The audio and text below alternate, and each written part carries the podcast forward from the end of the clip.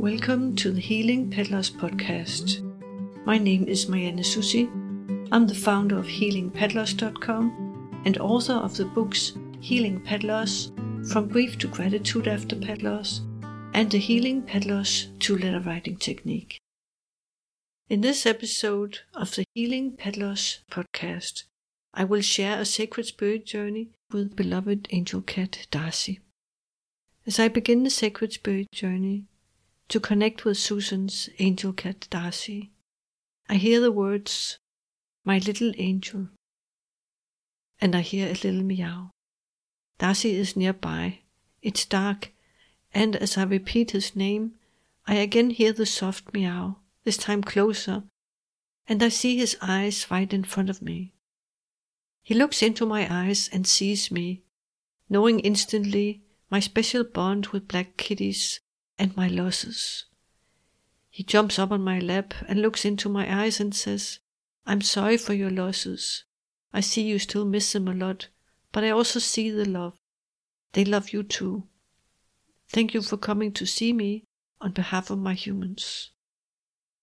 In the dark, I can see my spirit guide put out a bowl of healing water, which Darcy drinks. Afterwards, Darcy has a soft light around him. At the same time, the darkness is replaced by light. The sun is rising, and I see we are in nature. The morning light is magical. A path or country road appears before us, lined by trees. On the path, rose petals have been sprinkled. I'm reminded of Archangel Jophiel. As soon as the thought of Archangel Jophiel enters my mind, I feel transported to Archangel Jophiel's temple in a place I call Minnie's Meadow, a sanctuary in the light that my angel cat Minnie has, and where many angel animals go. It's peaceful and healing there, and there's joy and much beauty. At the edge of Minnie's Meadow is Archangel Jophiel's temple. As we look from the temple and down the path leading away from the temple, we see Darcy come running up the path towards us.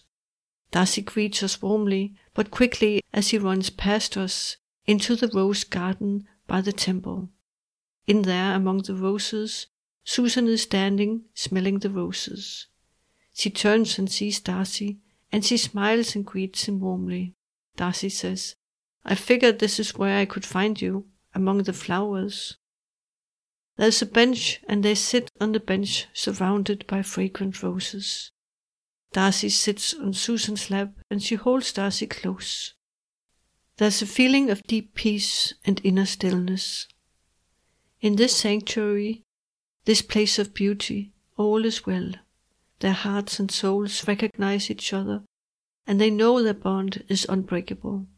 Susan says, "You look well. Are you doing okay here?" Darcy looks at her and says, "Yes, I'm doing fine. I can do many of my favorite activities here, and there is much loving help and opportunities to play. I also visit you, for my heart is drawn to the place in which we shared such an important part of our life, and where we created many wonderful memories. I will cherish them all. I thank you from the bottom of my heart for the good life I had, and for all the love you showed me. Our souls are old friends, and old friends tend to meet up again, so don't be surprised if I show up in some form or send you little signs.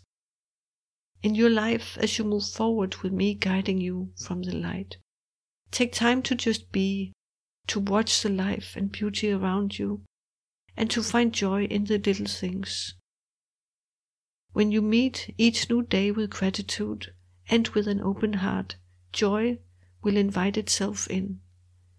Think of me with joy and feel the gratitude within your heart, for we were the lucky ones. In life, it is more about being than doing. You will see that if you take time out to just be every day, even for just a few minutes. That is one of the keys to the joy we animals embody and will always readily share with our human family." Darcy stops speaking and they look around. Darcy continues speaking. If you imagine being in this sacred place with me, you have a sanctuary you can return to anytime. It can help you get peace and connect with me. I'm never far, but always near to those I hold dear. Archangel Jophiel joins us in her usual fuchsia pink color. She is bringing a little rose bush and says to Susan, "Take this little rose bush and plant it in your garden. As it grows, beauty will grow in your life, as will joy, faith, and all thoughts positive, hopeful, and happy. Let it remind you of your encounter with Darcy today, and of the precious time and bond you shared, not just today, but in your life together. Darcy's thankfulness will keep his legacy alive, for out of thankfulness love blossoms." Susan accepts the rose and holds it close. Darcy jumps down and begins walking towards the path. "Can I walk you home?" Darcy asks Susan. "Of course," Susan says. "There's nothing I could wish for more than that. I would be honored." We say thanks and goodbye to them, and watch as they walk down the narrow path lined with various wildflowers. Darcy stops often to inspect. Susan watches him with a smile. Before they disappear, they turn and Susan waves to us, and we wave back. It's time for me to end the journey, so I give thanks for the special privilege it has been to meet sweet Darcy. I say goodbye and end the journey. And that was a Sacred Spirit Journey with Angel Cat Darcy.